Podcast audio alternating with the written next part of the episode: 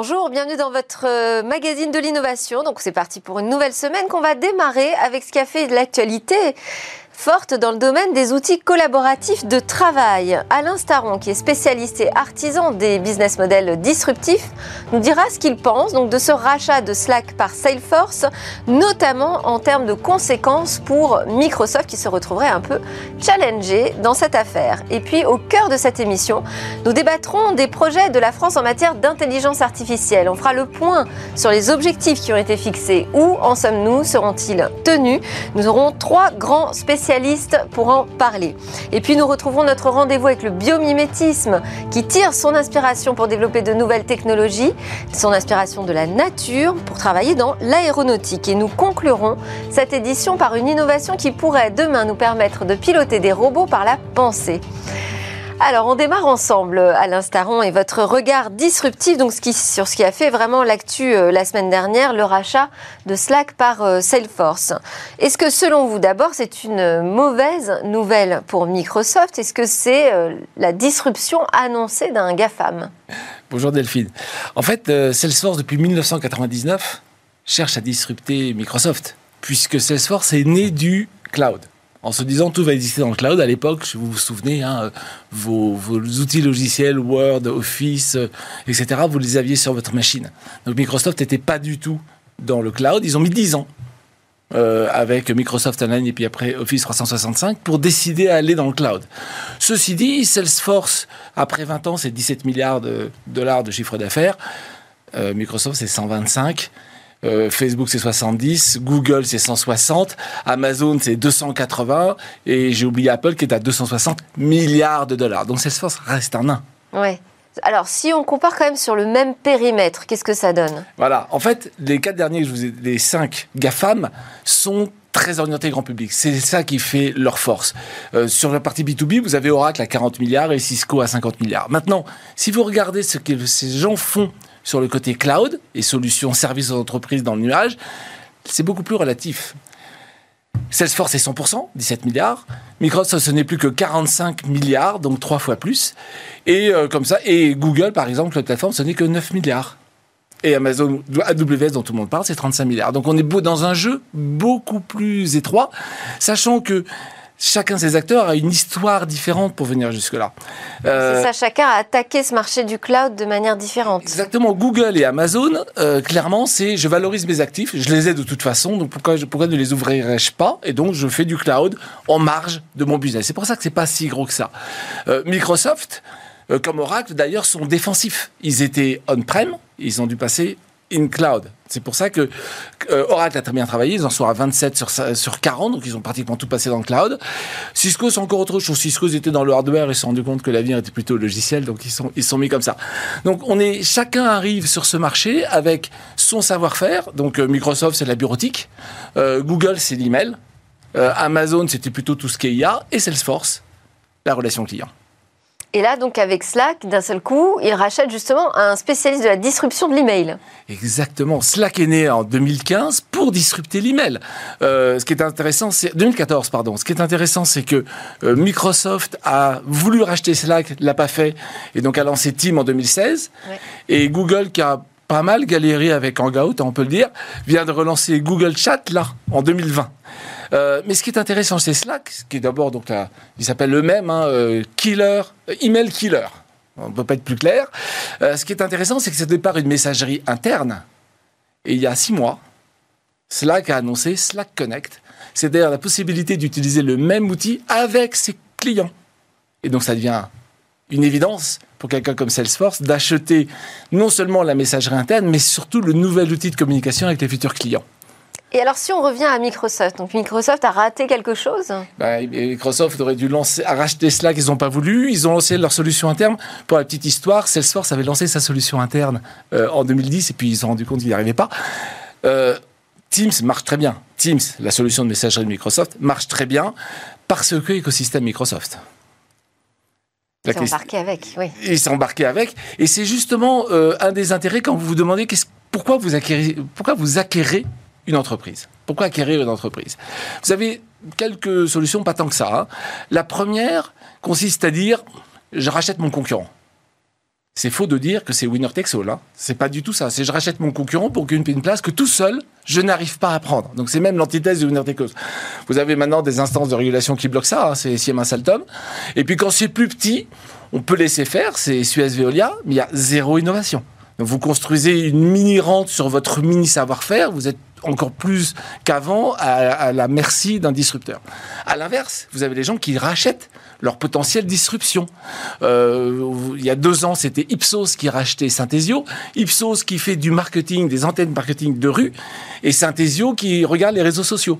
On se rend bien compte que si le deuxième décolle, c'est au détriment du premier. donc le rachat euh, de Synthesio par Ipsos va dans ce sens-là, de même que quand LVMH rachète Belmont, LVMH est dans la possession, je vends des, outils, des articles de luxe, Belmont est dans l'expérience, je vais dans des hôtels de luxe. Donc, comme nous allons tous de la propriété à l'expérience, le rachat de Belmont par LVMH est un acte disruptif. Et Salesforce qui rachète Slack, ça fait partie de quelle stratégie d'acquisition Ni l'un ni l'autre. Ni l'un ni l'autre. C'est la troisième stratégie qui est j'augmente mon portefeuille produit. Euh, Salesforce, c'est la relation client. Slack, c'est la messagerie. Maintenant, avec Slack Connect, la messagerie vers les clients. Et donc, je rajoute une corde à mon arc en disant, je deviens, euh, je deviens, je propose en plus une messagerie pour les clients. Euh, moyennant quoi, on est tous en train de, enfin, tous ces gens-là sont en train d'attaquer le même marché. Parce qu'au fond, une entreprise, qu'est-ce qu'elle veut? Elle veut outsourcer, ou plus exactement, trouver dans le cloud des choses qu'elle faisait en interne. Ça concerne tout ce qui est bureautique, ça concerne Microsoft. Ça concerne tout ce qui est maintenant intelligence artificielle, AWS, GCP, Azure, à nouveau. Ça concerne la relation client. Ça concerne comme ça un certain nombre d'activités. Mais à un moment, il va bien falloir essayer de concentrer un peu tout ça pour faire ce qu'on appelle le one-stop shopping. C'est quoi ça, le one-stop shopping, shopping C'est vous avez chez un seul fournisseur l'ensemble des réponses à tous vos problèmes. Et eh bien maintenant que vous avez chez Salesforce, vous avez la réponse à la relation client. Vous avez en plus, euh, enfin la relation client classique, vous avez la réponse à votre messagerie. Et puis euh, deux choses intéressantes, c'est que Salesforce vient de lancer, annoncer au Dreamforce 2020, donc qui est leur messe annuelle, d'une part un RPA Einstein, et d'autre part le développement de App Exchange qui RPA pardon, RPA, Robot Process Automation. Donc le fait que je peux automatiser un certain nombre de process. La relation client, c'est très gourmand en process humains. Si je peux les automatiser, c'est déjà ça de gagner. Mais ce n'est pas que les relations clients. Le RPA, ça va très très loin puisqu'en tout process peut être automatisé. Et l'autre chose qu'ils font, c'est App Exchange. Avec App Exchange, ils organisent un écosystème et c'est là la force. C'est plutôt d'être en interne. Stratégie euh, début du XXe siècle. Hein. Je fais tout en interne, j'ai la solution globale. Non je vous offre la clé pour que vous puissiez gérer votre écosystème, monsieur le client. Passez par moi. Alors, Alain Staron, qu'est-ce que ça peut apporter à Slack aussi? Parce qu'on voit bien l'intérêt pour Salesforce et pour Slack, qu'est-ce que ça bah, donne? Slack, il a un peu raté le coche du confinement parce qu'il était tout seul au contraire de Teams accroché à Microsoft. Et donc, la vertu de l'écosystème, c'est la force du grand. C'est Salesforce qui apporte l'écosystème. Slack, il est trop petit, il peut pas construire son écosystème tout seul. Il a fait les briques nécessaires très malignes. Et maintenant, avec Slack, euh, avec Salesforce, Salesforce c'est numéro un de la relation client. Donc il est dans je ne sais combien. C'est un joli coup pour Slack d'avoir réussi à se faire racheter par un. Absolument, puisque il se retrouve par, euh, parent d'une entreprise filleule, fille d'une entreprise qui est dans l'immense majorité des entreprises. Tout le monde utilise Salesforce. Enfin, énormément d'entreprises utilisent Salesforce. Donc, il a maintenant un point d'entrée pour faire exactement ce que Tim a fait avec Microsoft, avec un point d'entrée qui est un peu différent. On n'est plus sur la bureautique à la base et maintenant l'IA, etc., que Microsoft, on est sur la relation client. Alors, juste d'un mot, parce qu'il nous reste vraiment quelques secondes, est-ce qu'on peut dire donc que ce rachat est l'annonce de la disruption de Microsoft? Alors, la disruption, elle a dû avoir lieu il y a 20 ans, quand Salesforce est mis dans le cloud et que Microsoft ne l'était pas. 20 ans plus tard, on est maintenant écosystème, on n'est plus solution intégrée verticale, et il semblerait bien que Salesforce a mis en place le bon écosystème. Attention juste à un truc, c'est que derrière, le coup d'après est en train de se profiler. La même semaine dernière, Facebook a annoncé, a, annoncé avoir racheté Customer. Qu'est-ce que c'est Customer? Alors, Un système de relations clients. On en parlera la prochaine fois. Mais on est toujours en train de disrupter quelqu'un, mais on peut toujours se faire disrupter par quelqu'un d'autre. Merci beaucoup Alain Staron, PDG d'Amborella et auteur d'Auto-Disruption pour cet éclairage sur ce qui a fait l'actu forte dans le domaine des outils collaboratifs pour l'entreprise. Nous, c'est l'heure de notre débat sur la France et ses projets en matière d'intelligence artificielle.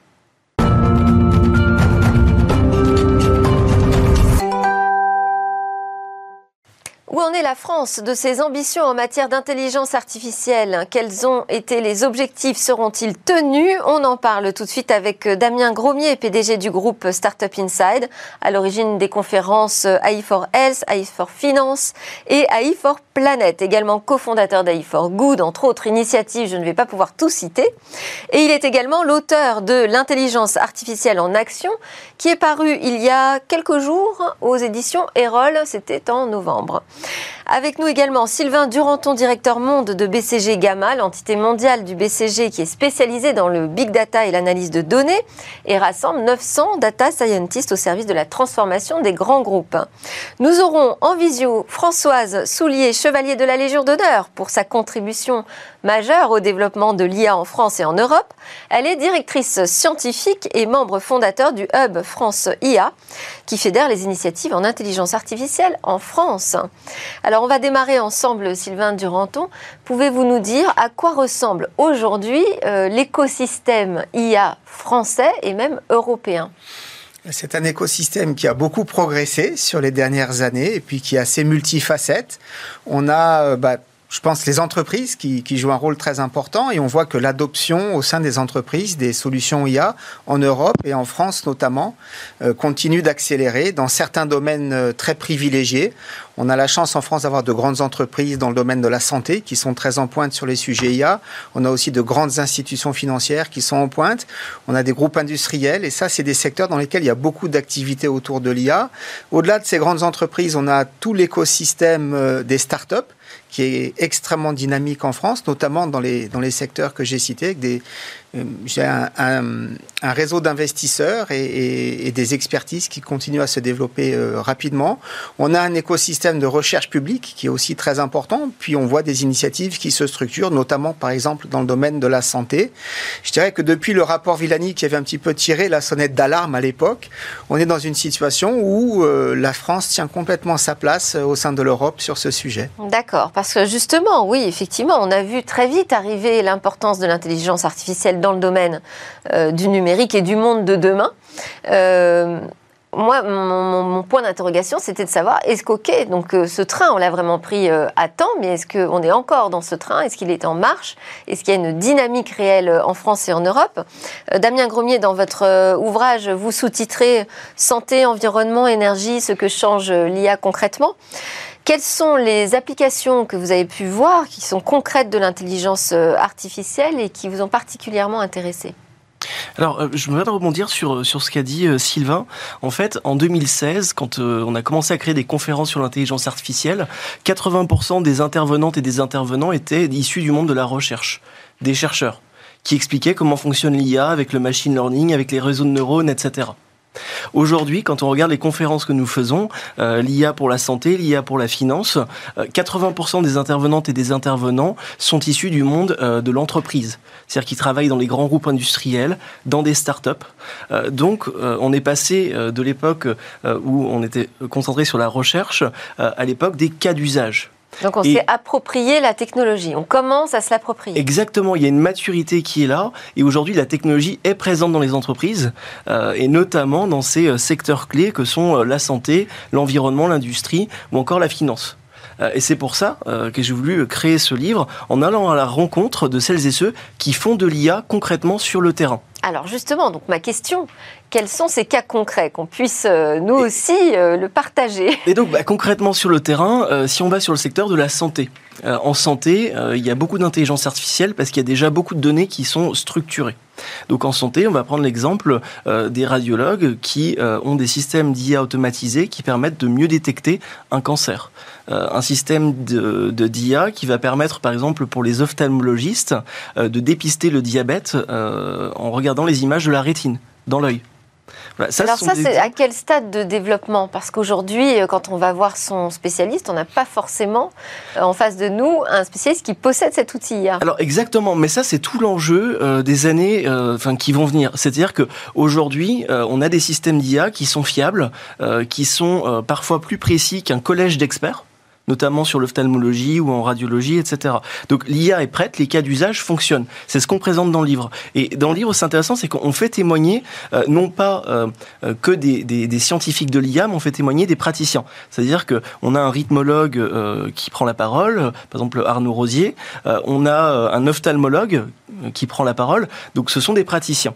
Mais et qui tout l'enjeu, testent, qui testent aujourd'hui, mais qui ne l'utilisent pas véritablement dans leur quotidien. Exactement, qui testent, qui l'utilisent dans leur quotidien euh, dans le cadre des, recherches qui sont menées et des premiers tests. Mais l'enjeu de 2021-2022, c'est le déploiement à l'échelle.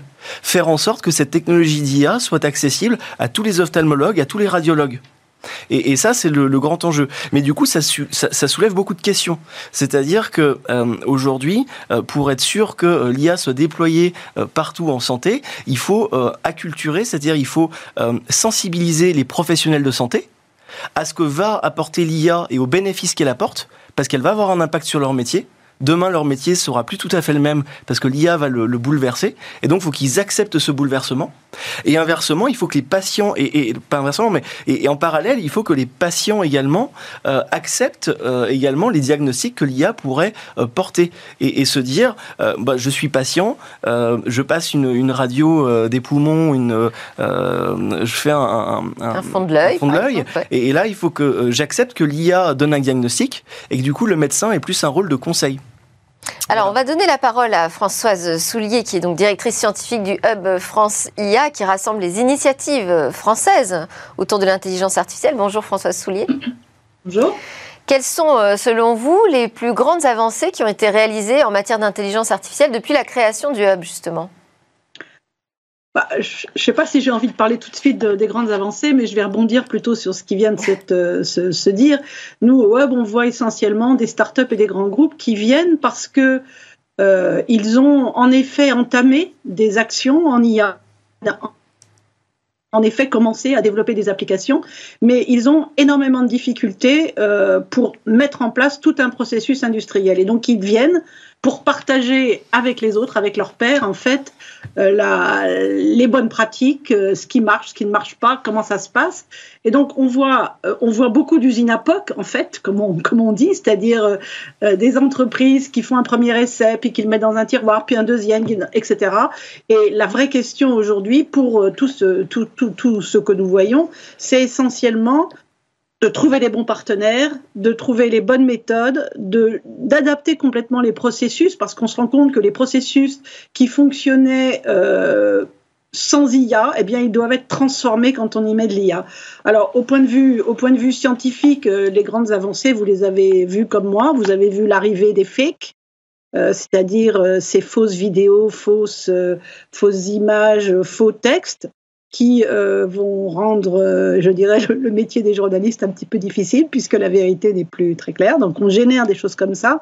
Alors ça, c'est euh, quelque chose qui est gênant, entre guillemets, puisqu'on ne sait plus juger de la réalité, mais c'est aussi la capacité de générer des données synthétiques, ce qui peut régler un certain nombre de problèmes quand on n'a pas assez de données. On parle toujours du big data. Le big data, c'est euh, le fait que tous les modèles d'IA jusqu'ici euh, vont beaucoup mieux quand on leur donne beaucoup de données. Maintenant, beaucoup de données, c'est cher à collecter, c'est cher à nettoyer, c'est cher à maintenir. Et donc, euh, il y a un certain nombre de travaux en cours pour voir comment on pourrait produire des données, générer des données. Et ça, ça va changer beaucoup de choses aussi pour la planète parce que beaucoup de données, ça veut dire beaucoup de calculs, ça veut dire beaucoup d'énergie. Donc euh, les changements, pour moi, c'est vraiment dans ces, euh, points-là que ça va se passer. On parle beaucoup de GPT-3 pour ce qui est de la, langue naturelle, la compréhension automatique du texte maintenant a fait énormément de, progrès. Donc tout ce qui est chatbot et tout, toutes ces choses-là sont en progrès très large. Mais la difficulté que je vois, moi, ça n'est pas une difficulté scientifique, ça n'est pas une difficulté de recherche. Moi, je vois d'abord une difficulté de terrain d'entreprise qui euh, ont du mal à, enclencher des, vraies choses, j'ai envie de dire, et de, et de, le faire de façon euh, systématique et industrielle. Et puis la deuxième partie, je vois aussi des, PME, puisque je, m'occupe d'un projet qui s'appelle Pakia pour la région Île-de-France. Et euh, ce projet-là, ça consiste à accompagner des PME dans leur premier projet euh, IA toutes les PME avec qui j'ai parlé, j'ai parlé avec, euh, je sais pas, des dizaines et des dizaines de, PME, toutes ont en fait euh, des projets qui pourraient être traités par l'IA, mais ne le savent pas.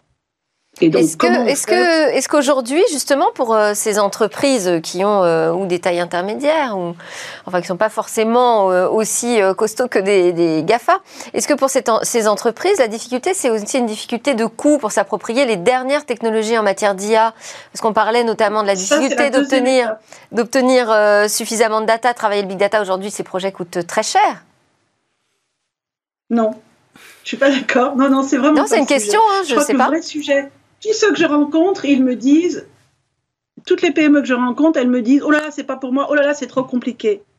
Et de fait, après une discussion d'une heure, une heure, on est capable. Alors, on ne parle jamais d'IA quand on parle avec une PME. Faut être, faut être quand même, faut bien comprendre ce, genre de questions. Mais euh, on, comprend très rapidement des projets qui sont réalisables, qui sont faisables avec les données qu'ils ont. Alors, pas toujours, avec les moyens humains qu'ils ont. C'est ça le plus difficile. Le plus difficile, c'est de comprendre comment faire. Et donc le, but de, ce, de, ce, projet Paquia, c'est justement d'apporter des compétences pour faire les premiers projets. Sylvain Duranton, ça apporte euh, véritablement un, atout euh, concurrentiel d'intégrer de l'IA dans, dans, son activité? Oui, ça apporte un atout extrêmement important. Euh, alors, on, suit, nous, en fait, la performance des entreprises en fonction de leur maturité par rapport à l'IA. Et ce qui ressort clairement, c'est que, en matière de résultats financiers, donc de capitalisation boursière, les entreprises les plus mûres et les plus avancées en IA, quel que soit le secteur, surperforment par rapport à leur, euh, à leur père de façon extrêmement prononcée. Mais ce n'est pas vrai de toute technologie, de toute appropriation de technologie? L'impact de l'IA est, à mon avis, supérieur à ce qu'on voit euh, avec d'autres technologies si on prend l'ensemble des secteurs. Aujourd'hui, les entreprises qui réussissent à, avec l'IA, qui sont allées le plus loin, celles dont parfois je dis qu'elles ont touché le jackpot, elles vont chercher en gros plus de 3 points de marge euh, par le, le, le déploiement de technologies IA. Euh, souvent avec beaucoup de croissance. Hein, c'est pas simplement une réduction de coûts et de l'automatisation, c'est des meilleurs produits, des meilleurs prix, une meilleure présence, une meilleure visibilité de l'offre que l'IA peut donner. Et trois points de croissance, c'est énorme pour une entreprise.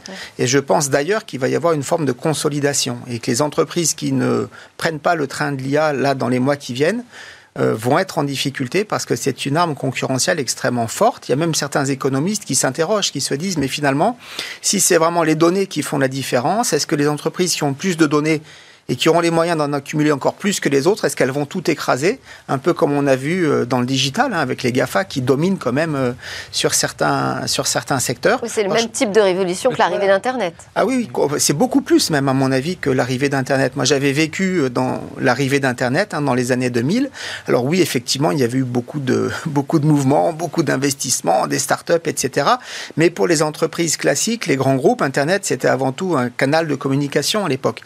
Là, on est sur quelque chose, comme l'indiquait euh, Damien là sur les, cas d'usage, qui est qui touche absolument toutes les fonctions de l'entreprise. Alors, euh, aller chercher ce jackpot, c'est extrêmement important, mais il n'y a que 10% des entreprises qui y arrivent aujourd'hui. Euh, et principalement, je suis entièrement d'accord avec ce que disait Françoise, pas pour des questions d'argent et de moyens, mais vraiment pour des questions d'état d'esprit. Euh, et Damien travaille beaucoup dans l'acculturation autour de, de l'IA. Donc je pense qu'il y, y, a des barrières un peu de connaissance et des barrières euh, voilà, d'état d'esprit. Et après, surtout, ce que disait Françoise, euh, s'assurer que ce qui est fait, c'est pas un petit algo dans un coin, mais que c'est vraiment déployé. Et ça, ça demande beaucoup d'énergie. Et c'est pas de l'énergie euh, de data scientist ou de technicien, c'est pas de la tech là qu'il faut, c'est de l'énergie managériale pour changer la façon de travailler des gens et faire que les gens utilisent de l'IA. Et ce que disait aussi François Soulier, c'est on parle pas forcément d'IA avec euh, les PME. En fait, c'est un terme un petit peu euh, oui, alors c'est le effrayant peut-être, enfin un petit peu grand par rapport à, cette réalité. En fait, l'idée, c'est de fournir du logiciel qui utilise de la donnée et qui nous aide à prendre des meilleures décisions. Quels sont les, retours d'expérience que vous avez eu des entreprises que vous avez vues témoigner? Alors, c'est le, point le plus important. Celles qui utilisent l'IA, justement. Celles qui utilisent l'IA. Euh, donc, le livre, par exemple, ne parle pas euh, de voitures autonomes.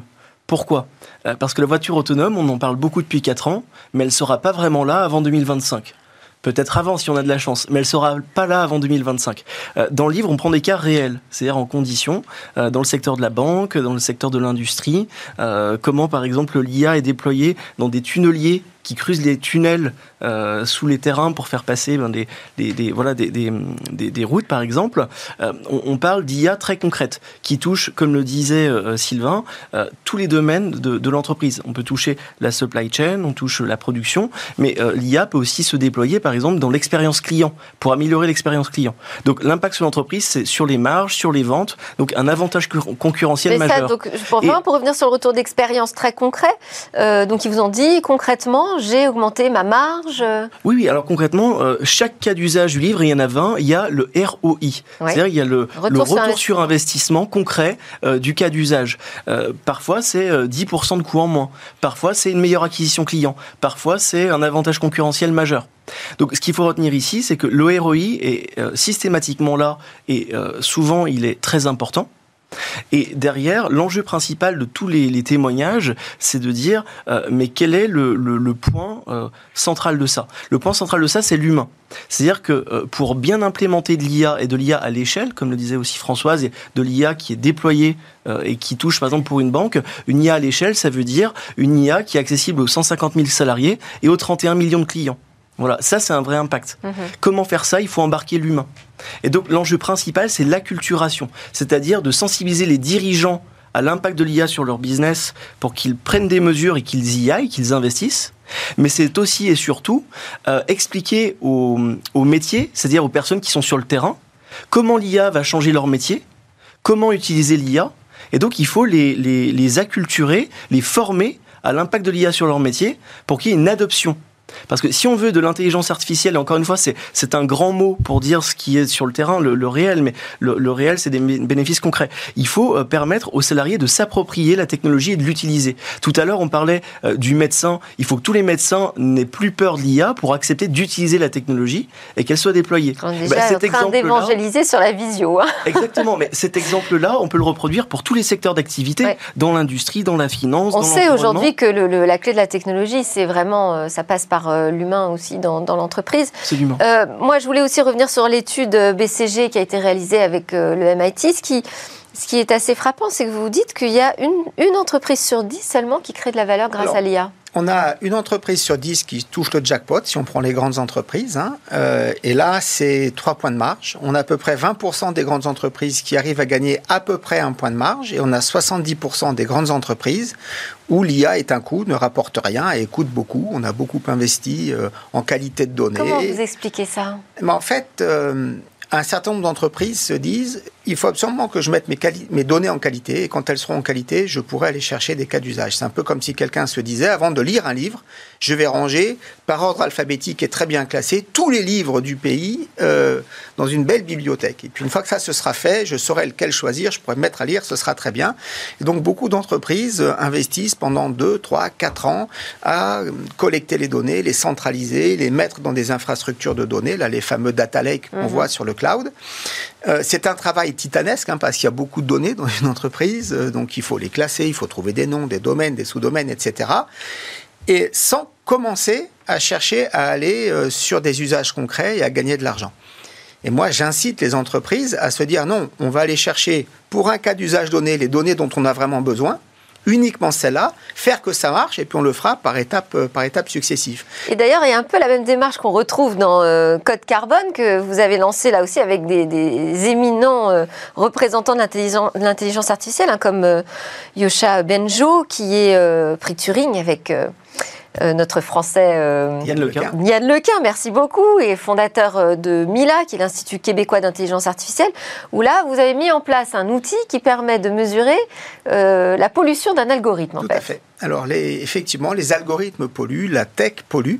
En fait, euh, alors aujourd'hui, la tech, c'est pas une part énorme des émissions de, de, CO2 ou de gaz à effet de serre. On parle de quelques pourcents. En revanche, c'est une part qui augmente de façon exponentielle, alors qu'ailleurs, on est plutôt sur des tendances de réduction. Donc, à terme, ce sera un enjeu très important, et notamment parce que beaucoup de ce qui est fait aujourd'hui en IA est fait sur le mode vorace. On, on, utilise des quantités énormes de données, on utilise énormément de puissance machine pour arriver à traiter ces, ces quantités de données, et avec euh, Yoshua Benjo, donc on a lancé cet outil parce que nous, on croit à une IA qui soit frugale. Alors pourquoi est-ce qu'il faut une IA frugale? Pour deux raisons. D'abord, à cause de la consommation d'énergie, hein, et quand on peut réduire de 80 à 90% sans grande difficulté la les, les émissions liées à l'entraînement des algorithmes. Alors, il y a deux choses à faire. C'est quoi? C'est dans les data centers que ça joue? Il y a deux choses. Il y a la localisation du data center, tout à fait, où en fait, selon ben, la façon dont l'électricité est produite dans le pays où sont, ou la région où sont les data centers, ben, on peut émettre beaucoup, pas beaucoup de CO2. Les écarts peuvent aller de 2 à 5. L'autre chose, c'est la façon dont les algorithmes sont construits. Parce que si on cherche la solution optimale dans un immense espace de solutions, on va devoir utiliser énormément de puissance machine pour trouver la bonne solution, un petit peu l'aiguille dans la botte de foin. Si on fait de la modélisation, si on prend des, hypothèses empiriques, on est capable de réduire l'espace de solution dans lequel on va chercher la solution optimale, et là, on consomme beaucoup moins d'énergie. Donc ça, c'est la première chose. Et la deuxième chose, c'est que souvent les méthodes voraces en IA, non frugales, c'est des méthodes où on est complètement en appui sur la puissance machine et la donnée, et d'où l'humain est un peu absent. Et quand l'humain sort de, la modélisation, du test euh, de, qui est fait autour de l'IA, on prend le risque de faire des choses qui partent un petit peu dans le décor parce qu'il n'y a pas le recul et le gâchis. voilà, et il n'y a, pas le recul et l'implication humaine. Donc ça, pour nous, c'est quelque chose de, très important. Alors, on va redonner la parole à Françoise Soulier. C'est pratiquement la fin déjà de, notre débat. Euh, on a bien compris l'importance de l'acculturation et ce travail est fait d'ailleurs notamment par le Francia puisqu'il y a une, une mission de formation euh, à l'IA au sein du hub.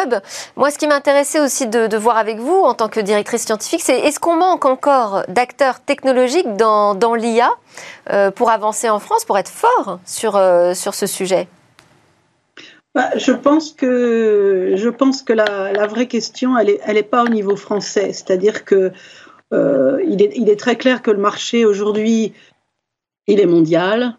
Euh, qu'il euh, faut en fait en France être fort, mais il faut être, être fort aussi en Europe voire dans le monde entier. Donc j'ai passé pas mal de temps la semaine dernière dans une conférence justement aussi avec euh, Yoshua euh, qui, qui s'appelle le GPay, c'est-à-dire le Global Partnership on AI, dans lequel c'est un espèce de G7 de l'IA, si vous voulez, dans lequel tous les pays, on va dire, alignés sur les principes éthiques tels qu'ils sont exprimés par la Commission européenne ou, par l'OECD. Et c'est à ce niveau-là qu'on est en train de discuter du futur du travail, euh, de la gouvernance des données. Euh, moi, je m'occupe du, groupe de travail sur l'innovation et la commercialisation. Et il y a un groupe donc, euh, qui, est, géré par Yoshua Benjo et, et Raja Chatila sur l'IA responsable. Donc, en fait, je crois qu'on doit être fort en France pour pouvoir avoir en fait un rôle à jouer dans un jeu qui est clairement mondial. Et euh, aujourd'hui, on a, je pense, en France euh, pas mal d'atouts. On a encore de, gros, de, gros freins. Le, frein le, plus important, je pense, aujourd'hui, c'est vraiment la formation et l'éducation plus globalement. C'est-à-dire, il ne s'agit pas de former des data scientists. Ça, je dirais qu'on a des, on a des formations qui, qui en forment peut-être pas assez, peut-être bon, mais qui en forment déjà pas mal. Par contre, on n'a pas les formations qu'il faudrait pour former des milliers de, collaborateurs dans les entreprises qui vont avoir à travailler avec l'IA. Donc on va faire par exemple une, une session euh, bientôt en janvier où on aura euh, les métiers de l'automobile et un certain nombre d'autres industriels d'une part, expliquant leurs besoins en formation, mais à tous les niveaux, le, data scientist étant qu'une petite partie de la chose, et de l'autre côté, euh, toutes les formations académiques, à la fois initiales et formations continues. Et je pense qu'on va se rendre compte que sur tout un tas de, questions qui sont critiques pour les entreprises, eh bien, on n'a pas les formations en place. Parce que les formations en France sont trop souvent déconnectées des besoins de l'industrie. Merci, euh, merci beaucoup, les écoles de euh, commerce François Soulier. Ah, Merci beaucoup. On arrive vraiment à la fin. On est même euh, en dépassement du temps. Je suis obligée de vous interrompre. Euh, juste pour conclure, on peut rappeler aussi que votre livre est préfacé par Cédric Villani. Et donc, on voit que ça a bougé d'après ce que j'ai entendu autour de cette table. Et avec Françoise Soulier, maintenant, l'enjeu, c'est vraiment l'acculturation et la formation. Merci encore, Françoise Soulier, directrice scientifique du Hub Francia.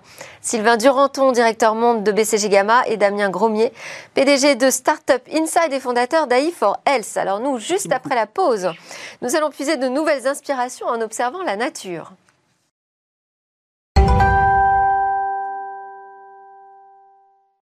Nous sommes de retour sur le plateau de Smart Tech pour notre rendez-vous avec le biomimétisme et Sidney Rostand, PDG fondateur de Bioxégie, qui nous a rejoint en plateau. Bonjour Sidney, contente de vous retrouver. Bonjour Delphine. Alors, vous allez nous dévoiler de nouveaux exemples de l'apport du biomimétisme, cette fois dans l'aéronautique. Aujourd'hui, c'est le jour de l'aviation civile. Effectivement, je pensais que c'était une bonne occasion d'en parler. Euh, on sait que le domaine de l'aéronautique est sous pression. C'est pas un secret, surtout en ce moment. Euh, et la raison pour laquelle on doit s'inspirer de la nature, elle est très simple. Hein. Le premier vol des êtres humains, c'est en 1903 avec les Wright. Le premier vol de la nature, c'était en c'était il y a 405 euh, millions d'années, très exactement, avec le vol d'un insecte. Et depuis, il y a des dizaines de milliers d'espèces qui, euh, qui, qui se déplacent tous les jours dans l'air. Et donc ça a donné un ensemble de techniques, un ensemble de stratégies dont on peut, une fois n'est pas coutume, aller s'inspirer. Le premier exemple, c'est un exemple euh, qui est sud-africain. C'est un très bel exemple, c'est une des premières euh, startups en biomimétisme qui, existe. Euh, son inventeur a observé les, les, faucons, les vautours, pardon, les vautours sur place, qui ont cette particularité d'adapter leur, la morphologie de l'aile en fonction des courants de vent. Et ils vont profiter de ce qu'on appelle les courants ascendants. C'est comme pour les planeurs, c'est des courants chauds en fait qui viennent. Sauf que ça crée des vitesses d'air qui sont très différentes et il faut pouvoir en fait modifier la structure de l'aile pour en profiter au maximum. Et donc pour ce faire, ils ont des muscles et ils vont changer la géométrie en fait de l'aile en fonction de ce qu'ils perçoivent dans les variations de flux d'air.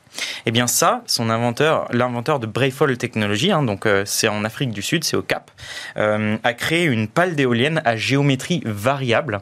Donc c'est-à-dire que vous avez un dispositif interne qui vient gonfler ou dégonfler euh, la forme de l'éolienne. Et ça, ça permet en fait d'avoir une éolienne qui va optimiser son, son profil en fonction du flux d'air, en fonction de la force de l'air. Donc vous avez une éolienne qui a un rendement supérieur. Il est en, train d'essayer de transposer ce principe-là également à l'industrie aéronautique et à l'industrie nautique, puisque c'est aussi un flux. Et ça peut euh, être fait en temps réel, ça C'est fait en temps réel, c'est ça. C'est que en fonction, vous imaginez, en fonction de, la, de la force de vent ou en fonction des variations du flux, de, l'angle d'incidence, il y a ce dispositif interne qui a des capteurs, hein, il a des mécanorécepteurs euh, dans, sur le bord d'attaque, qui va vraiment faire, faire varier en fait le profil. C'est assez incroyable et ça peut être euh, voilà, appliqué dans plein d'industries très différentes, dont l'industrie aéronautique évidemment.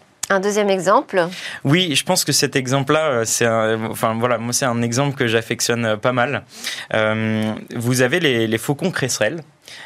qui sont des oiseaux qui ont une capacité en fait à rester en vol stationnaire. Le vol stationnaire, c'est cette capacité à faire du surplace, en fait, en fonction, pareil, de l'incidence et de la force du vent. Alors là, la tactique est complètement différente et elle va concerner ce qu'on appelle les turbulences. Le faucon cresserelle, pour euh, observer ses petites proies, il, doit être extrêmement stable, puisque sa vue doit se fixer, en fait, sur un point qui peut être très loin, qui peut être à plus d'un kilomètre. Et donc, il doit rester complètement stable et il a cette capacité de sentir au niveau de ses ailes, grâce à des mécanorécepteurs qui sont placés, en fait, au bout de la plume sur le muscle, de sentir en fait la moindre variation et de s'adapter en temps réel pour rester complètement stable. Eh bien, vous avez des universitaires australiens qui ont reproduit ce principe-là sur des systèmes anti-turbulence pour des avions. Donc, c'est-à-dire que plutôt que d'avoir une centrale inertielle, c'est-à-dire un, centre en fait au centre de l'avion qui va calculer les mouvements de l'avion et s'adapter aux turbulences. En fait, vous venez distribuer cette intelligence, vous venez la délocaliser au niveau des ailes. Donc, vous avez des baromètres sur les ailes qui, sentent, en fait, comme pour les plumes, le changement de variation dans l'air et qui vont venir adapter le profil de l'avion en temps réel. 10% de turbulence en moins, c'est une bonne nouvelle pour l'aviation civile. ouais. Et euh, toujours autour de l'aviation, alors il y a d'autres systèmes qui permettent de travailler sur le rapport poids-résistance. Exactement, ça c'est une très bonne nouvelle. J'en parle très souvent de la croissance osseuse. Hein. Nos os ont cette capacité justement à répartir la matière là où on en a besoin pour répartir les, les, vecteurs de charge, hein, tout en ayant le moins de matière possible. Déjà d'une part pour être léger, mais aussi pour consommer moins en ressources. Dans le vivant, c'est très répandu. Eh bien, vous avez Autodesk et Airbus qui se sont, il y a quelques années, hein, c'était vers 2014-2015, qui se sont associés pour créer un algorithme de conception 3D inspiré justement de cette croissance osseuse. Le résultat, pour l'instant, ils l'ont impliqué aux cloisons des avions. Vous savez, les cloisons, c'est là où les euh, PNC, c'est-à-dire les hôtesses ou les stewards, s'assoient. Et ces cloisons-là, ils ont réussi à les alléger de 65% tout en augmentant, en augmentant la résistance. Cet algorithme peut être utilisé sur plein d'autres typologie en fait de composants dans l'avion et c'est très prometteur. C'est euh, c'est ce qu'on appelle un algorithme de un algorithme bio-inspiré de la croissance osseuse. Et pourquoi utiliser uniquement dans cet espace-là? C'est compliqué de le faire à plus grande échelle? Eh bien, pour deux raisons. Déjà, d'une part, il faut tester l'algorithme. C'est complexe. Hein. C'est des algorithmes, vous savez, qui vont faire plein d'essais-erreurs, euh, qui doivent comprendre exactement où répartir la charge, comment utiliser la matière, etc. Donc forcément, sur des équipements qui sont aussi sensibles qu'un avion, euh, qui est qui, qui est soumis à plein de normes internationales. Vous pouvez que faire palier par palier. Donc je pense que là, c'est qu'une hypothèse, hein, mais je pense que justement ces cloisons-là, c'est l'élément qui est probablement le moins sensible euh, dans un avion et c'est par là qu'ils ont commencé. Il faut savoir que c'est des technologies très récentes, mais on peut imaginer que demain ils vont le faire sur des sièges, ils vont le faire sur les parois, ils vont le faire peut-être sur les bacs, vous savez où on met les, bagages. Euh, peut-être que demain ils le feront aussi sur une partie des trains d'atterrissage, etc. C'est complexe, mais c'est assez prometteur. Ça fait le lien avec euh, le débat qu'on avait juste avant sur l'intelligence artificielle. On a besoin d'algorithmes de plus en plus intelligents. Merci beaucoup, Sidney Rostand, fondateur et PDG de Bioxégie.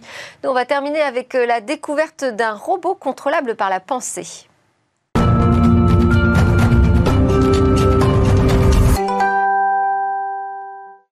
Quoi ressemblera demain Cécilia Sévry, depuis son lieu de confinement, a choisi de nous parler d'une avancée prometteuse dans le domaine de l'interconnexion cerveau-machine. On regarde.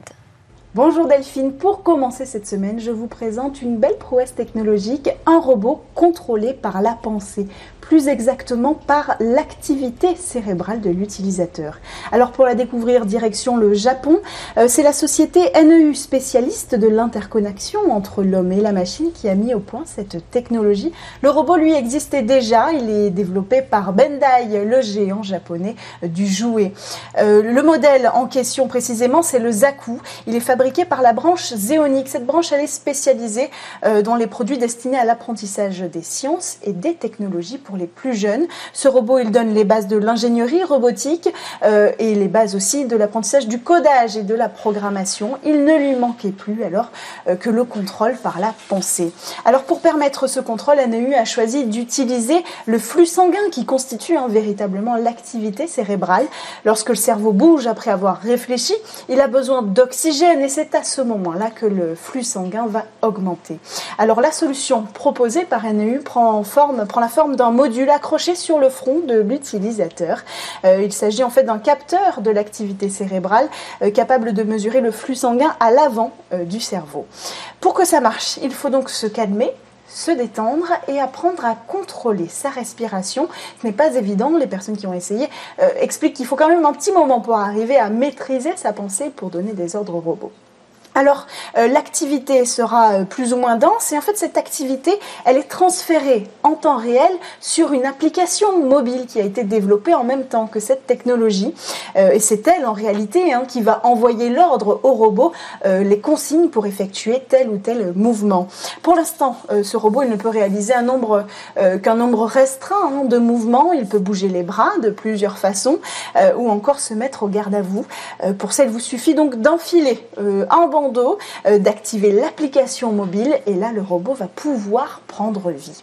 Alors au niveau zéro de l'activité cérébrale, le Zaku reste debout immobile.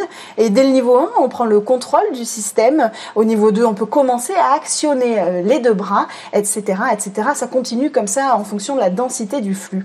Euh, mais l'intensité de ce flux n'est pas la seule donnée récoltée. Euh, en fait, on fonctionne aussi en fonction de la zone où le flux s'intensifie. Et c'est à ça que sert aussi le capteur. En fonction de la zone, l'algorithme va comprendre que le mouvement doit être effectué, par exemple, à gauche ou à droite. Alors, pour le moment, pas d'indice sur la date de commercialisation de cette nouvelle version du Zaku. La version précédente, qui comporte toutes les options euh, de codage et des pièces modulables, euh, coûte entre 800 et 1000 dollars en fonction des packs. Euh, alors ce ne sont pas les premiers aussi, il faut le dire, à réussir à contrôler des objets et des robots par la pensée. plusieurs exemples sont quand même intéressants à citer. par exemple, en 2015, aux États-Unis, une personne tétraplégique a réussi à actionner un bras robotique à la seule force de sa pensée. cette technologie, elle est développée par l'Institut californien de technologie. Il utilise des neuroprothèses directement implantées dans le cerveau du patient. Et puis un autre exemple un peu plus tard, euh, l'année suivante, des chercheurs de l'université de l'Arizona ont créé un système de pilotage cérébral. Euh, ils ont réussi en fait à piloter quatre drones simultanément par la pensée. Alors eux, ils ont choisi un autre moyen, ils ont choisi d'utiliser un casque composé de 128 capteurs, 128 électrodes pour lire véritablement le cerveau de l'utilisateur et deviner ses intentions. Et voilà, c'est presque la fin de cette émission. Vous allez retrouver Cécilia Sévry dans le Lab Startup dans quelques instants. Et moi, je vous dis à demain pour de nouvelles discussions sur la tech.